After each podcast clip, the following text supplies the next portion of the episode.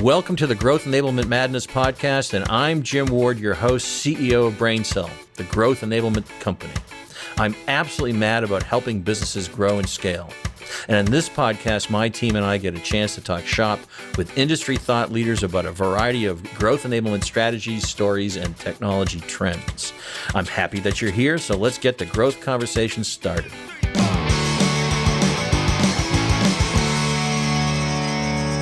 Hey, welcome everybody. This is Jim Ward. I am CEO of BrainCell, and we are a growth enablement company. We help companies grow and scale. We look at people and process and apply and leverage technology to help you get there without always having to hire at every single corner in your growth journey. I have with me today uh, my sidekick, Brian Anderson, who's our content manager. Say, hey, hey, hey, hey, Brian. Hey, hey, hey, hey, Brian. Sounded like I was having, I was a record that was stuck for a second. I yeah, think. you were skipping a little bit. I A thought it was bit, on my bit. end on the And leg, but I do think it was a needle too. I really was stuck for a second. I have a guest with me today that I am uh, super excited about. I've read his previous book and now it's been updated. To me, it's the Bible for understanding things you should be doing on not only your your website but also how to get leads and not necessarily the traditional outbound way. We have the author Marcus Sheridan with us, who is the author of They Ask You Answer and the revised and updated book now out. Holding it up, folks, for those of you on YouTube. Hey, Marcus, how you doing? It's great to be here, Jim. I got a feeling we're going to have a an excellent conversation today. I think you're right because I am a super fan of this information and your writing. By the way, your writing skills are to the point. You know what, Jim? Somebody told me once that tell me a lot. Heard back in the day when I just got started online, which is it's dumb not to dumb it down. And you know, I think oftentimes when we communicate online, sometimes unconsciously or subconsciously, better stated, we try to sound smart, almost like we're trying to prove ourselves or our brand or something like that. Whereas what we should really just be seeking is communion. Does the person nod their head and say, ah, now I understand. That makes sense to me. That's obvious. And one other point to that I wrote the book in the same way that I would speak from stage, which is this. If I spoke from a stage, Jim, and you were in the audience and you said, man, that guy's a genius, I feel like I failed you. And the reason for that is because if you're saying that guy is a genius, that essentially means this is potentially unattainable for me. I can't do that. That thing that I just heard, it's not possible. Whereas in a perfect world, when I'm done speaking or somebody's done the book, they look at the book, they look at their team, they say, why are we not doing this? This is so stupidly obvious. That's the goal. And to me, that's the essence of communion. Well, you've hit that thing hook, line, and sinker with that because, and when I read it, and I'm reading it again, but of course, I'm reading the revised and updated edition, and I'm like, man, this is so simple. And the writing style and the shorter paragraphs, perfect for me, who has uh, maybe I'm a little um, tension deficit, uh, so my comprehension goes way up when I read your book uh, or books. so thank you for that. I wanted to ask you a question. We talk, we call ourselves a growth enablement company, but I want to get from you, what do you think growth enablement means? I think it means anything that allows you to become the best version of yourself. And I think the thing that a lot of people don't understand when they get in- in business is the old adage if you're not growing, you're dying. It's actually true. It doesn't, people say, well, I, I like being just what I am. I just want to stay at a million dollars rev. I want to stay at $5 million rev. Well, you think that's possible until it's not and that's why companies die. If you're flatlining, like flatlining lining means you're dying, and if you are not growing at all as a business, it's not sure. I mean, there's going to be times when it happens. There's going to be ebbs and flows, right? There's going to be ups and downs. But overall, if you're not moving in an upward trajectory, there's a very good chance your business is not healthy. I think people don't necessarily realize it because they say, I, I like things how they are. Well, you might say that, but eventually you're probably going to be working for somebody else if that is your pure mindset. That is so true. And I've been through companies that uh, in a previous life that comfortable where you were and ultimately not in business anymore. And perhaps it's also about evolution because things change. And I think your book hits uh, again, although when I first read it, the internet is a part of that revolution and evolution. So, um, you know, you consistently drive home how people are buying today, the buyer's journey. Tell me a little bit about, and you know, I think it was chapter three. I was reading uh, what ties all businesses together, dependence on buyer trust. What does buyer trust look like today? And this is like to me, this is the building block of all businesses is trust. We cannot talk about it enough. We cannot obsess about it enough. And that's because if you think about it, a lot is changing. It's happening fast, right? With the internet or, you know, now it's web three, right? Is supposedly around the corner. But what's not going to change? And I think that's where we have to start as businesses. If I say to someone, is trust going to be fundamental to your business in 20 years? You're going to say, well, of course it is. If I say, is Facebook going to be fundamental or is YouTube fundamental? You don't know that because those are platforms. Eventually they will die. They will die. But trust won't die because if I say when did trust start, you have no answer. Just it just is. And so the companies that are the best at adjusting to the next thing, they don't go and and like learn all the nuances of the next thing. They say, okay, there's a new thing. Let's do what we've always been doing to engender mm-hmm. trust and just take it to that platform. That's the key or that's what needs to be the obsession. That's also why there's a lot of stupid debate that happens in boardrooms. Because if we just ask the simple question, yeah, but would it induce more trust with the marketplace? That would solve so many of these frivolous debates. Should I be talking about cost and price on my website? Would it induce more trust in the marketplace? Yes or no? It's a very simple question. It's the ultimate litmus test. No, but, but, but, no, stop the buts for a second would it induce more trust in the marketplace? That needs to be the starting point when we're discussing things like strategy, be it marketing or be it sales or whatever that thing is that you're debating about. Would it induce more trust? So, a key question to ask about everything, I guess, when you're considering a business decision, does it create more trust with your potential buyer along their journey? Uh, couldn't agree more there as well. And what things are changing, right? Things are becoming more digital the digital transformation era is certainly here. We've got bots, et cetera. So maybe tell me a little bit about creating trust even with these evolving technologies. Once again, you go back to the principle, right? So let's think about somebody might say, should I do chatbots? Okay. Well, could they induce more trust? Absolutely. Well, how could they? Well, if I'm a prospect, I'm a buyer, and we know that I'm more impatient than I've ever been, and I want answers and I want them now. If a chatbot could provide that, well, then it will induce more trust. And so, assuming you can build a chatbot that does that, well, then it's probably a good idea. Build a chatbot that slows it down, you're just going to annoy people. Build a chatbot that's there but doesn't really give them what they're looking for, then you probably should hold, right? You should wait. And so, like that's the type of conversation that I'm going to have as a business owner.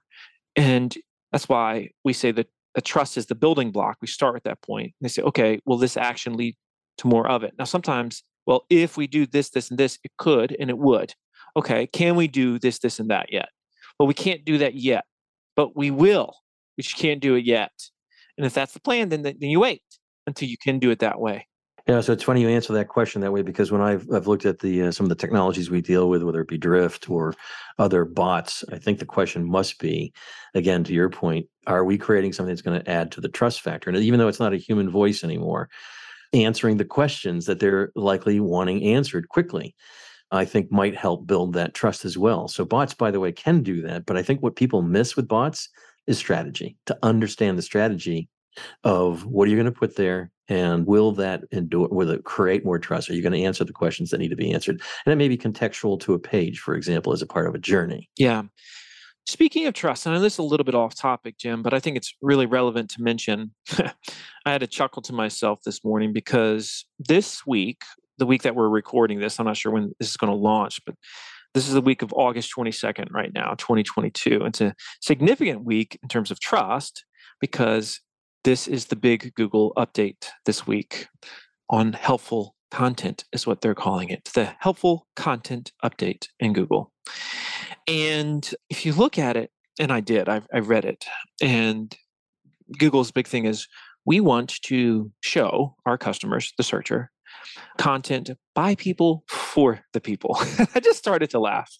And they said if it was purely done just to do well in search and not with the intent of truly helping the person, then it's not going to be rewarded accordingly.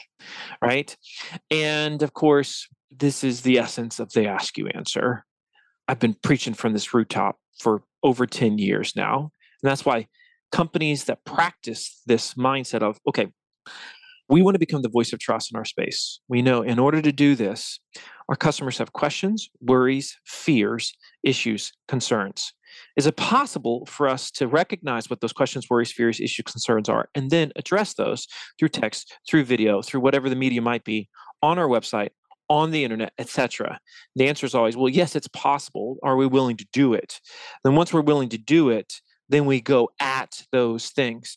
Now, here's the thing to trust based content, though, and this is the part that a lot of companies whiff on, they just miss.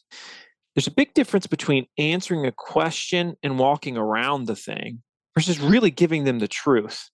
So, for example, if you say something, why something that you sell is good, you also have to be willing to talk about who it's not good for. And this is the part that people miss all the time service, product, whatever. For the sake of those that are listening, because if I don't give a B2B example here, somebody will listen to this and say, well, that's a, this is a consumer example, right? It doesn't apply to me, which is so, I mean, come on, y'all. We should have advanced past that and see everything from a principle based perspective, but humans are naturally resistant. So let's say that I have an agency, which I do, right? And I'm talking about, let's say, we're HubSpot partners. Perfect case in point. Sell a software, right? Partners for that. And if I'm going to talk about why HubSpot's good, I also need to clearly describe the businesses that shouldn't be using HubSpot. If I'm going to talk about what our services look like for those that want to implement they ask you answer, I should also be willing to say, now, who's not ready to do this? Who shouldn't be doing this? In a serious, honest, transparent way, not in some way of, well, if you don't value a dollar, we're not a good fit for you. No, no, that's BS. I mean, you really got to be willing to say it. For example, here's here's a simple way to put it from a, again from a services standpoint as an agency. If you want an agency that will create your content for you, that will do your campaigns for you, where you don't have to learn to do these things, but you just have someone take the control. Well, then we're not going to be the best fit for you. But if you're looking for an agency that's going to teach you how to do these things so as to empower you to do it in house, well, then we might be the right fit. Do you see how I said that, Jim, in just a quick nutshell? It was so aware of the fact that we're clearly not for everybody, which is good, right? Because that, that means we know who we are we allow the person to self select versus trying to force them into our corner. That ain't the goal. And at this point, buyers, they're not dumb. They got the whole world of information at their fingertips.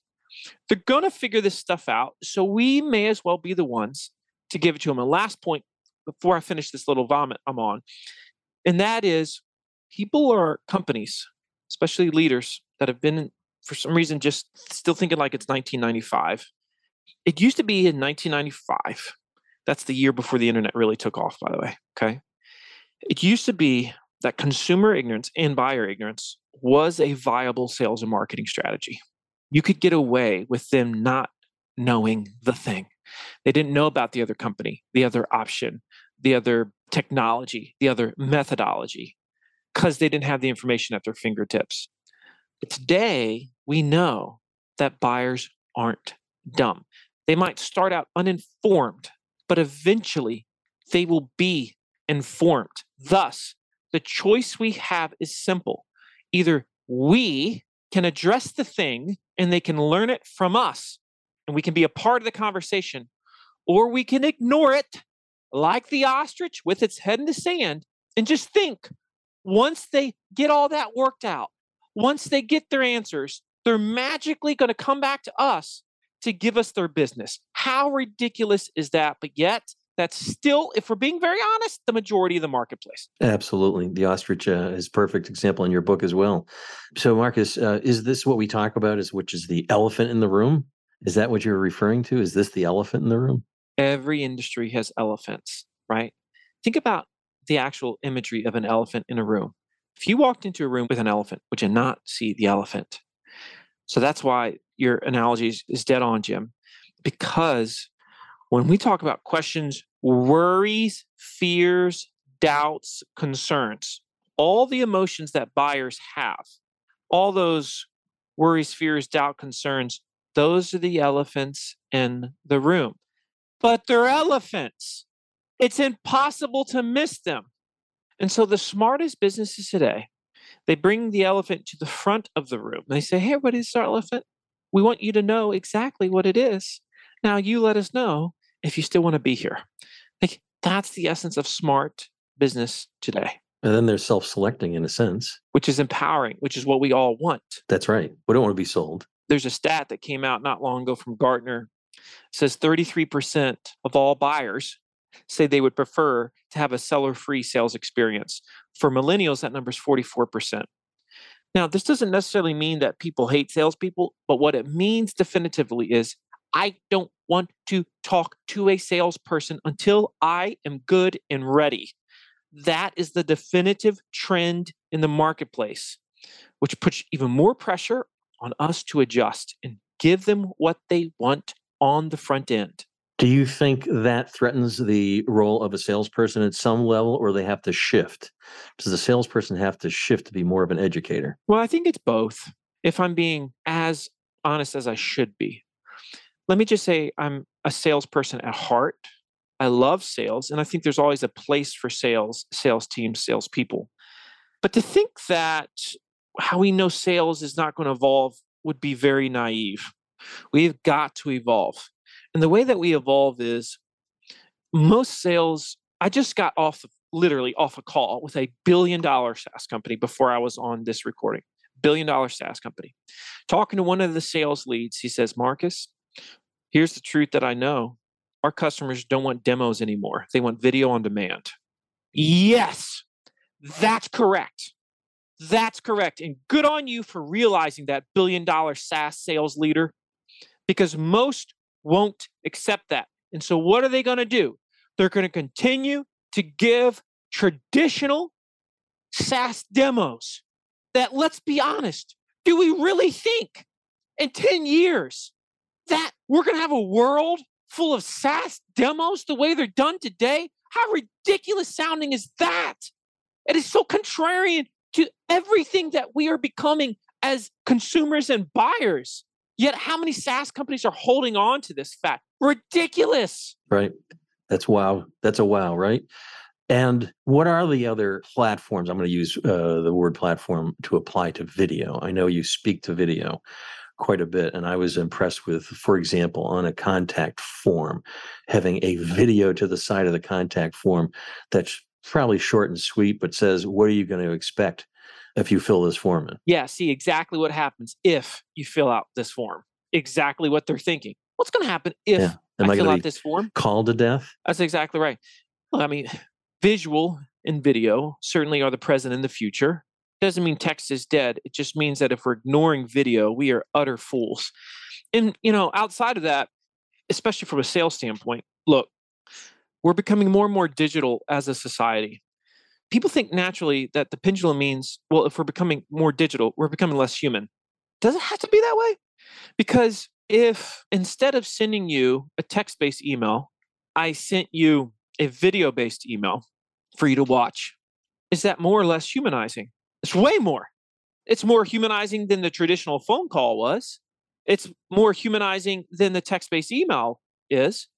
So why wouldn't I do that? Still, most sales teams don't.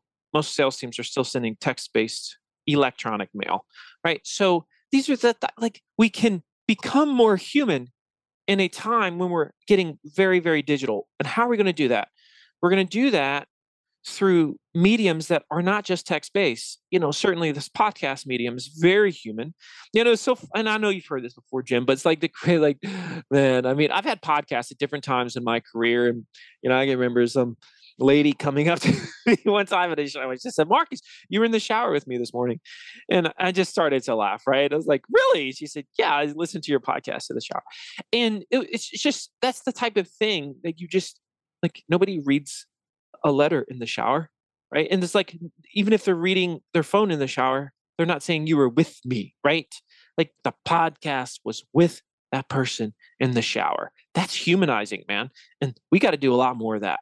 So, see, I think that's a part of our growth enablement concepts, which is not only growing revenue, but also efficiencies. And basically, what you're doing is you're also giving that human more time in the day to do the other things that are really more important because you've educated the consumer or the buyer or the client prior to getting there. You perhaps have shortened the sales cycle and you've started to build a relationship. Is that a fair statement? It's a very, and I love the word efficiency. There's so much that we can do to be less redundant, less wasteful, be it from a sales standpoint, from a marketing standpoint, from a growth standpoint. Right. I'm going to move the conversation a little bit now over to the selling side because I want everybody to understand this isn't just about marketing, it's about sales and marketing. When you think about uh, they ask you answer, and what we're doing is we uh, have required everybody in our company to read this book because I recognize that this time that this is a culture that you're really designing a culture around and um, understanding what everybody and everybody needs to be on the same page which means just like your vision for your company everybody needs to be on that page in order to get to where you want to go but everybody needs to be on the page of they ask you answer culture. Now over to the selling side uh, you have something called assignment selling and and it's really interesting and i know it's going to scare a lot of sales people and even maybe sales managers. Tell us about that and how it works. Well the concept the principle of assignment selling started for me in 2014 what i was doing is i was comparing two groups of people on my swimming pool company's website one that had filled out a form and bought versus those that had filled out a form and didn't buy. So i said what is the behavioral difference between the ones that did versus did not buy? And what i found was if someone read 30 or more pages of the website, they would buy 80% of the time.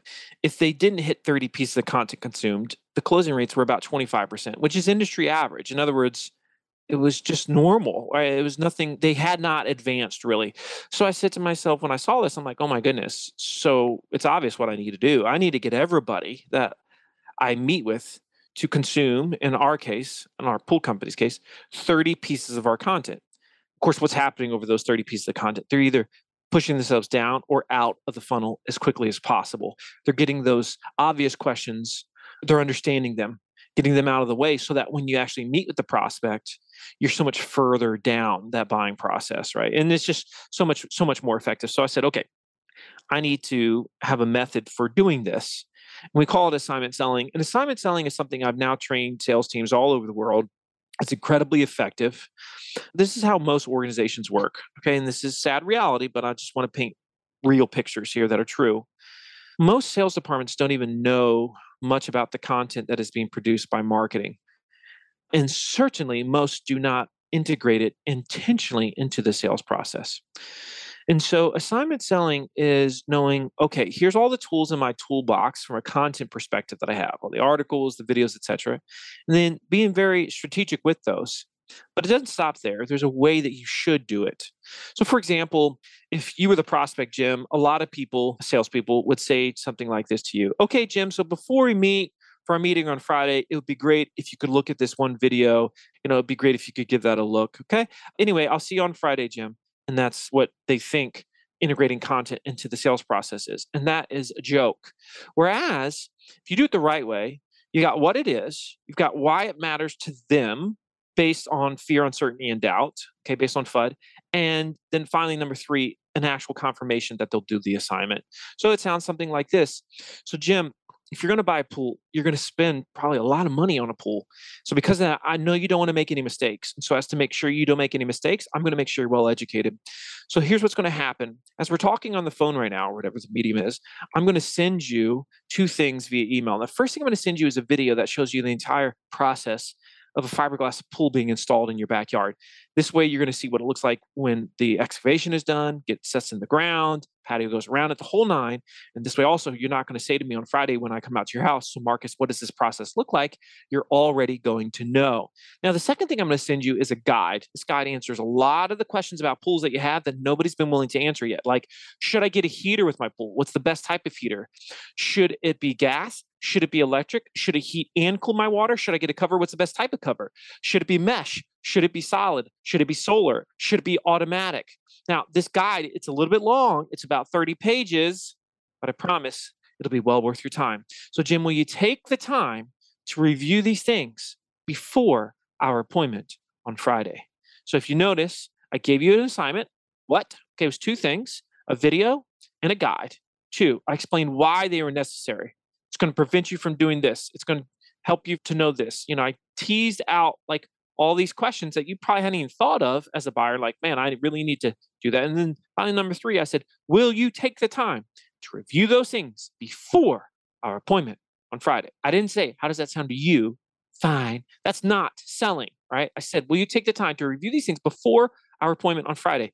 And most people, of course, are going to say, yes, that's assignment selling. And if you're really good, Friday rolls around that morning, you confirm that they've actually done the assignment. Because I can assure you, if they haven't done any of the assignment, they're not ready to buy. They're not going to buy. They're not valuing your time. But if they take the time to do those things, your closing rates are going to explode. Yeah, that's the key. Is they took the time to educate themselves. I'm guessing within that content that you're sending out of that 30 page, you're also talking about who's not a good fit or might not be. Uh, you talk about those. I things? want them to call me up and say things like, you know, Marcus, I'm so glad you sent me that because I realized that fiberglass isn't a good fit for me. And there's no need to have a meeting this Friday. I see that as a huge win, not as a loss. Exactly. Letting folks disqualify themselves. So you've just picked up more time. And the more folks that actually do the homework and stay in the funnel, that's right. Statistically, your close rates are going to go through the roof. You'll have more yeses because that would have been a no had you gone out to that appointment. Okay, so culture, we talked about that. And, uh, you know, it seems to me it stems from marketing, perhaps, to educate the value of they ask you answer across company. How would you suggest we, for example, hit BrainCell, get the full company to understand the overall value? Yeah, you know, it's that classic what, how, why. They've got to see that. You know, what is it? What are we really talking about here? So it's like, I don't want companies to go and say, we're going to do this thing called content marketing. No organization has ever just gotten so jazzed up to be the best at content marketing in their space. But if you go to them and you say, when people have a question in our space, do we want them to come to us? Yes. Do we want them to think our name? Yes. Do we want to be seen as teachers? Yes. Do we want to solve their problems?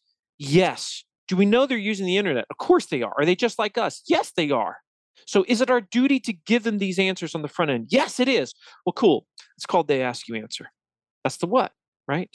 And then we give the clear why, why it matters to the collective, why it matters to the individual. Talk about how we're going to do it individually and collectively, and what the end game looks like because of it. All right, what's in it for everyone. This is one of those things where I've seen the mistake of person gets excited, they read the book, they hear me on a stage or whatever, and then they send an email to their team and like, hey, okay, we're going to start answering all of our customers' questions on our website. We're going to start at cost and price. There's no foundation there. It's a flop it's a total flop, right? Also, you can't expect to turn your people into Victor Hugo.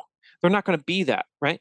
So you got to get someone on staff like an in-house journalist person that can help produce get like get that information out of their heads, out of the heads of the subject matter experts that you have on staff and get it up on the screen through text, through video, through audio, whatever that thing is. So you got to facilitate their expertise. Let them continue to do what they've done. That's how you can scale it fast. You want to talk about enablement, right? It's like, how do you produce a lot of content from a multiplicity of subject matter experts and do it quickly? You have one single person whose singular obsession in life is to derive from their brains that subject matter expertise through interviews and then getting it up on screen. And that person gets the byline. That person is still the star of the video, whatever that thing is. But now there's that one facilitator that makes it all come together. That's you, Brian. That better be you, Brian. Word, Brian. That is totally me. And I believe you're a journalist major out of uh, college, Brian. Yep, Bachelor of Arts in Journalism out of Hofstra University. There you Yep. go. Even Proof pres- right there. Right. I've read it in the book, and I was, uh, you know, I heard it first from Inbound Marketing and Dharmesh Shah and Brian Halligan's book about, you know, don't hire your traditional marketer.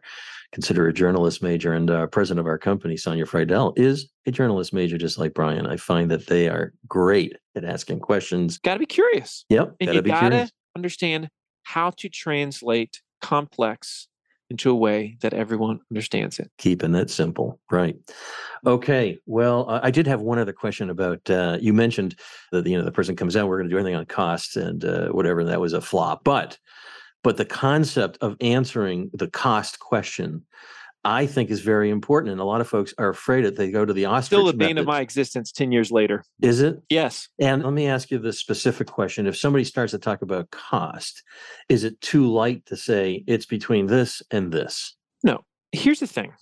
People hear costs and they're like, "Oh, you you're you're telling me I got to put my rates on my website." No, right. what we're saying is you have to teach them the marketplace. What drives cost up? What drives cost down? Why are some companies expensive? Why are some companies cheap? Those are the four fundamental questions right there of a cost page. They don't have anything to do with you, anything to do with how much you cost. The final 20% is where do you fall? Now, that might be a range. Now, I would suggest at a minimum that you say, like for the pool company, you'd say our average customer spends between seventy and one hundred and ten thousand dollars, right? Or as an agency, our average customer spends in the neighborhood of eight to twelve thousand dollars a month. These are fair things to say. You can also say you could be more, you could be less, right? It's totally fine, but you want to teach them, okay, as you're going out and you're researching SaaS products or you're researching agencies or consultants or whatever, let me help you understand what you're going to find, the different pricing tiers you're going to notice in the industry, why those tiers exist, what they generally include, what they don't include, the pros and cons to each. Oh, by the way, here's where we are. Now make a decision because you've got all the chips in front of you. I love it. I love it. I do. And you could even help them with the concepts of, like you said earlier, what would drive costs down?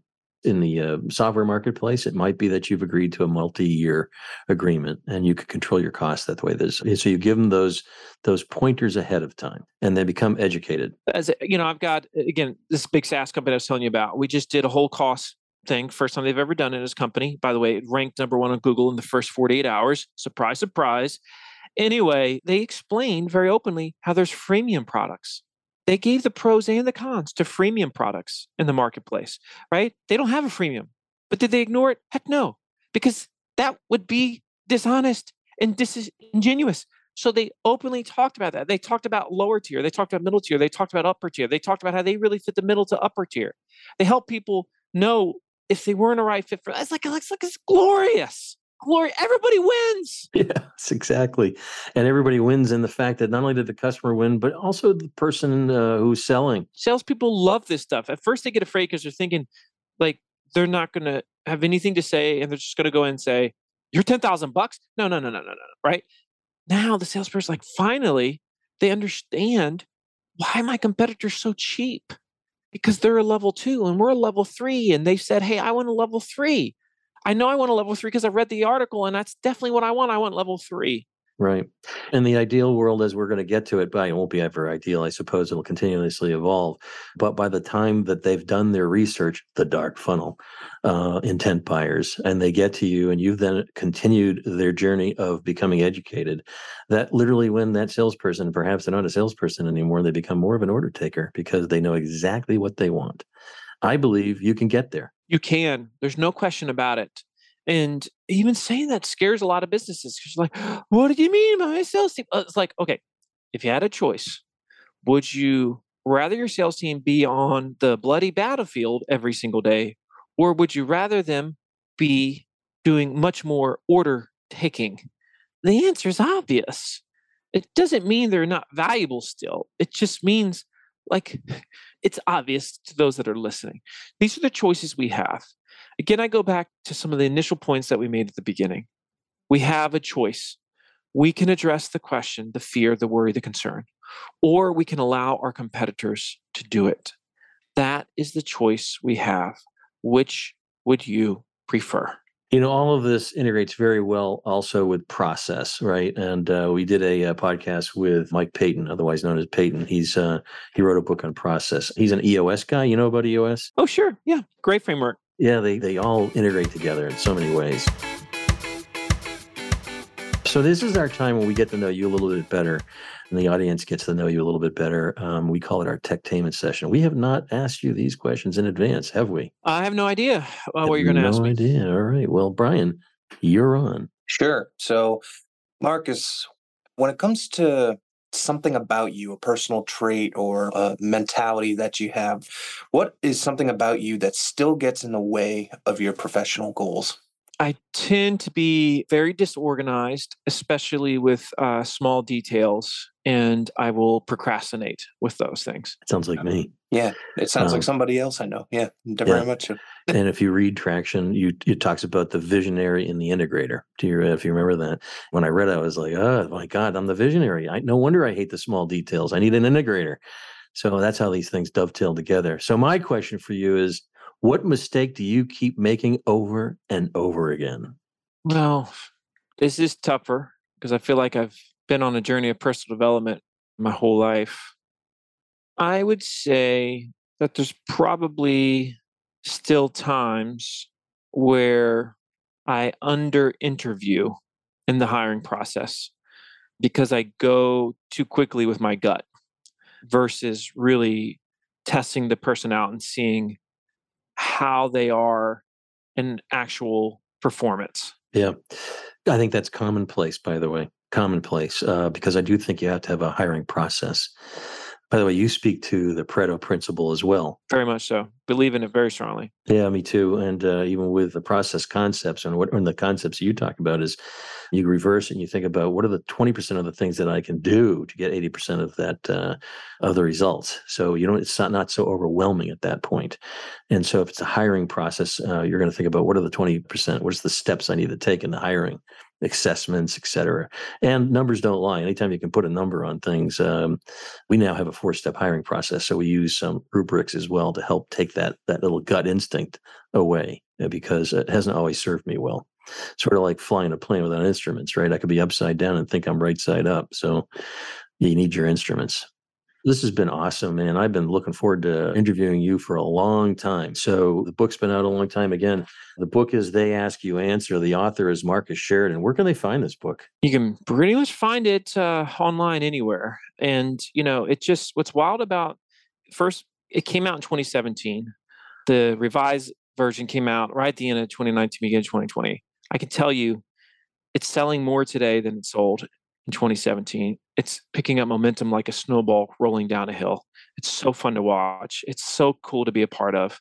And that's because transparency, honesty, trust, they're fundamental truths of business and of the human existence.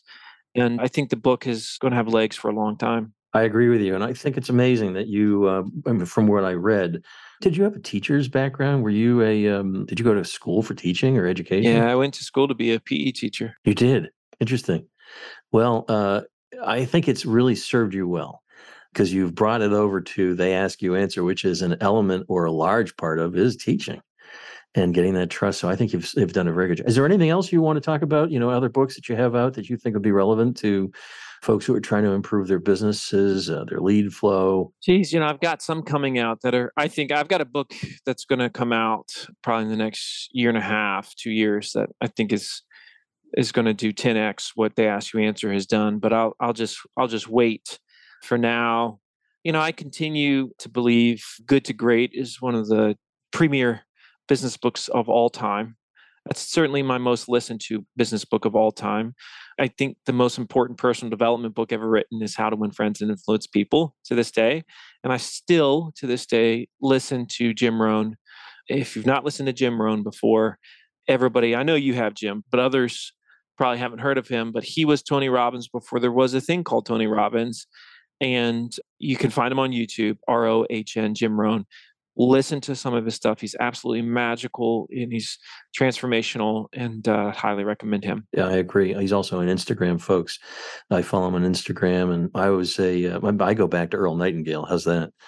Before Yeah, the Tony that's- that's a good Robbins of the world. Yeah. So Think and um, Grow Rich, right? Is that right? no, that was uh, Hill. Yeah, it was Napoleon Hill. Napoleon Hill. Nightingale was the same group though as Hill. Yeah, he was. We could go a- down the history road of personal uh, development here. All right. So, uh, any hey, anything on the roadmap for you? Uh, any new any talks coming up? You're going to be doing anything in a master class or? You're going to see me around. I mean, one thing that I do have is a free They Ask You Answer course on our agency website, which is impactplus.com. So if anybody's listening to this, you can go to impactplus.com and there's a place we have a essentially a platform, learning platform called Impact, Impact Plus Pro. And there's a whole set of free courses on there that are literal video courses that you'd pay a bunch of money for online that you don't pay.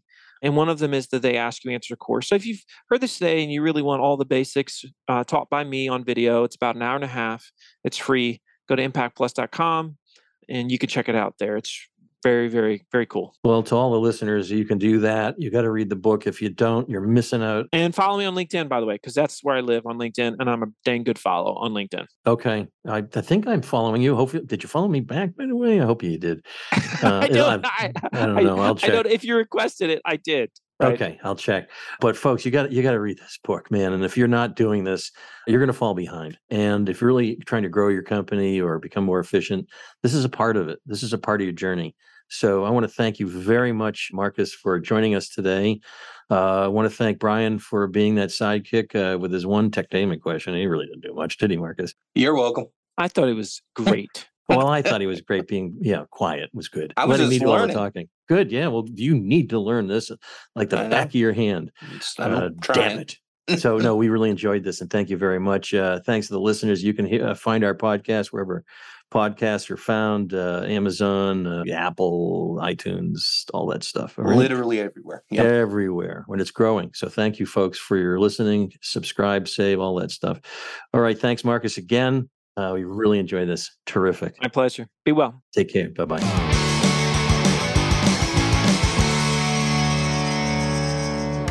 Thank you for listening to this episode of Growth Enablement Madness podcast.